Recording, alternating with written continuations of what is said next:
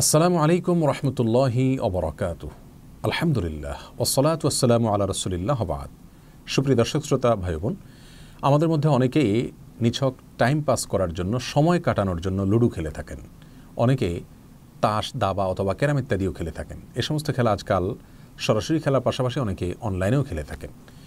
নিছক সময় কাটানোর জন্য যদি এই সমস্ত খেলাধুলো করা হয়, সেখানে যদি কোনো প্রকার পারস্পরিক আর্থিক লেনদেন না হয় ইসলামের শরীর দৃষ্টিকোণ থেকে এ সমস্ত খেলাধুলা জায়েজ নাকি না জায়েজ সে বিষয়ে আজ আমরা কথা বলব ইনশাআল্লাহ অবিদিল্লা শুরুতেই যে কথাটা বলে রাখতে চাই তা হলো, একজন মানুষের স্বাভাবিক বিকাশের স্বার্থে সাধারণ খেলাধুলা এবং সুস্থ বিনোদন বা চিত্ত বিনোদনের বিষয়টিকে ইসলামী শরিয়া অ্যালাউ করে বিশেষ কিছু শর্ত এবং মূলনীতির আলোকে। সে সকল মূলনীতি এবং শর্তকে খেয়াল করে যদি আমরা কোনো খেলাধুলা করি কোনো বিনোদনের পন্থা অবলম্বন করি, তাহলে ইসলাম শরীর দৃষ্টিকোণ থেকে সেটি নিষিদ্ধ নয়, বরং অনুমোদিত।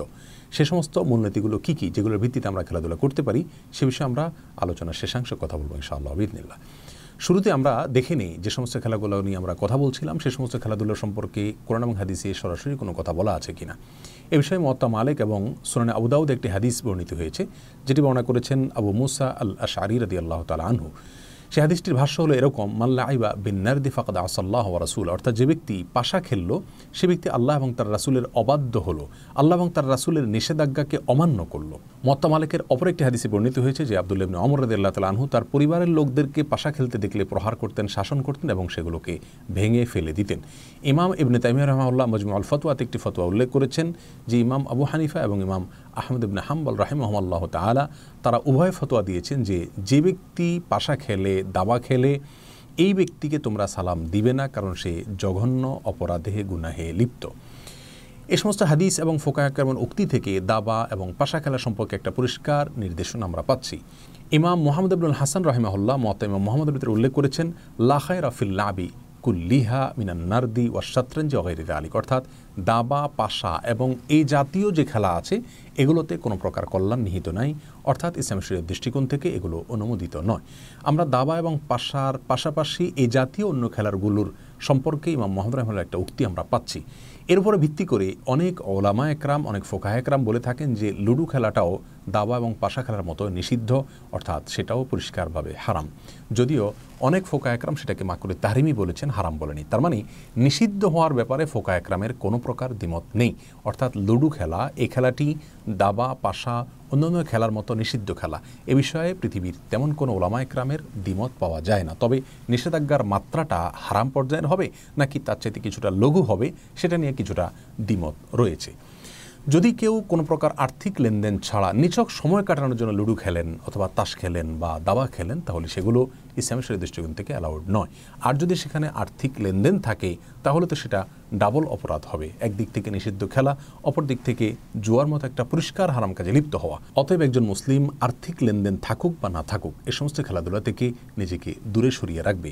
ইমাম নাসাই রহমাউল্লাহ একটা হাদিস বর্ণনা করেছেন সোরেন নাসাইতে, যে হাদিসের খোলাসা হলো এরকম যে, এমন কোনো খেলা ইসলামী শরিয়া দৃষ্টিকোণ থেকে অ্যালাউড নয়, অনুমোদিত নয়, যে খেলাধুলো মানুষকে আল্লাহ থেকে ভুলিয়ে রাখে। ইমাম বুখারি রহমাউল্লাহ একটি অধ্যায় রচনা করেছেন সেই বুখারের ভিতরে, যে অধ্যায়ের শিরোনাম দিয়েছেন এরকম যে, এমন খেলাধুলা ইসলামী শরীর দৃষ্টিকোণ থেকে অনুমোদিত নয় যেই খেলাধুলা মানুষকে আল্লাহ থেকে ভুলিয়ে রাখে। প্রিয় দর্শক ইসলামী শরিয়ার দৃষ্টিকোণ থেকে যে কোনো খেলাধুলা অনুমোদিত হওয়ার জন্য, যে কোনো খেলাধুলা জায়েজ হওয়ার জন্য কয়েকটি শর্ত রয়েছে। ফোকা একরাম, বিভিন্ন হাদিসকে অ্যানালাইসিস করে, গবেষণা করে তারা সে সমস্ত মূলনীতিগুলো উল্লেখ করেছেন। তার ভিতরে সর্বপ্রথম মূলনীতি বা শর্ত হলো, খেলাধুলা হতে হবে এমন খেলাধুলা যার ভেতরে শারীরিক কসরত রয়েছে। ইসলামী শরিয়া যে সমস্ত খেলাধুলাকে অনুমোদন দিয়েছে, হাদিসে যে সমস্ত খেলাধুলার উপর আমরা অনুমোদন দেখছি সেই সমস্ত খেলাধুলোতে শারীরিক কসরত রয়েছে যেটাকে পার্থিব উপকারিতা বা ইহজাগতিক উপকারিতা সে আমরা ধরতে পারি।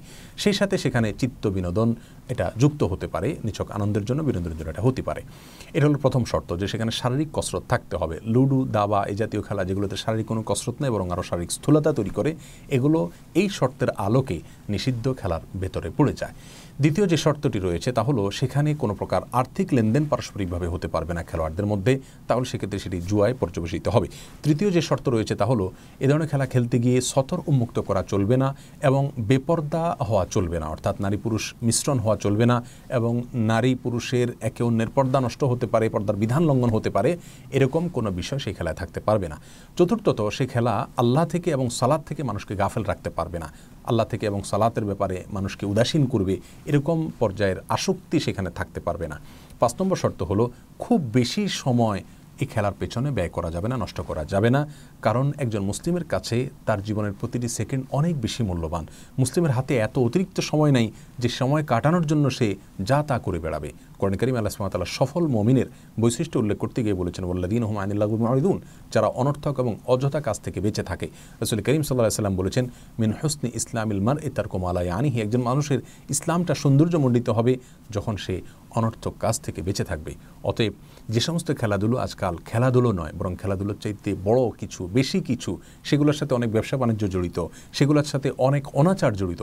একজন মুসলিম কোনোভাবেই সেগুলোর সাথে নিজেকে সম্পৃক্ত করতে পারে না। তাই আসুন সুস্থ বিনোদন চর্চা করি এবং যে সমস্ত খেলাধুলার পেছনে আমাদের শারীরিক কসরত রয়েছে, সে সমস্ত খেলাধুলোকে ইসলামী শরিয়ার মূলনীতির আলোকে আমরা গ্রহণ করি। আল্লাহ সুমাত্রা আমাদের সকলকে প্রত্যেকটি ক্ষেত্রে করোনা এবং সুন্নাকে অক্ষরে অক্ষরে প্রতিপালন করার তৌফিক দান করুন।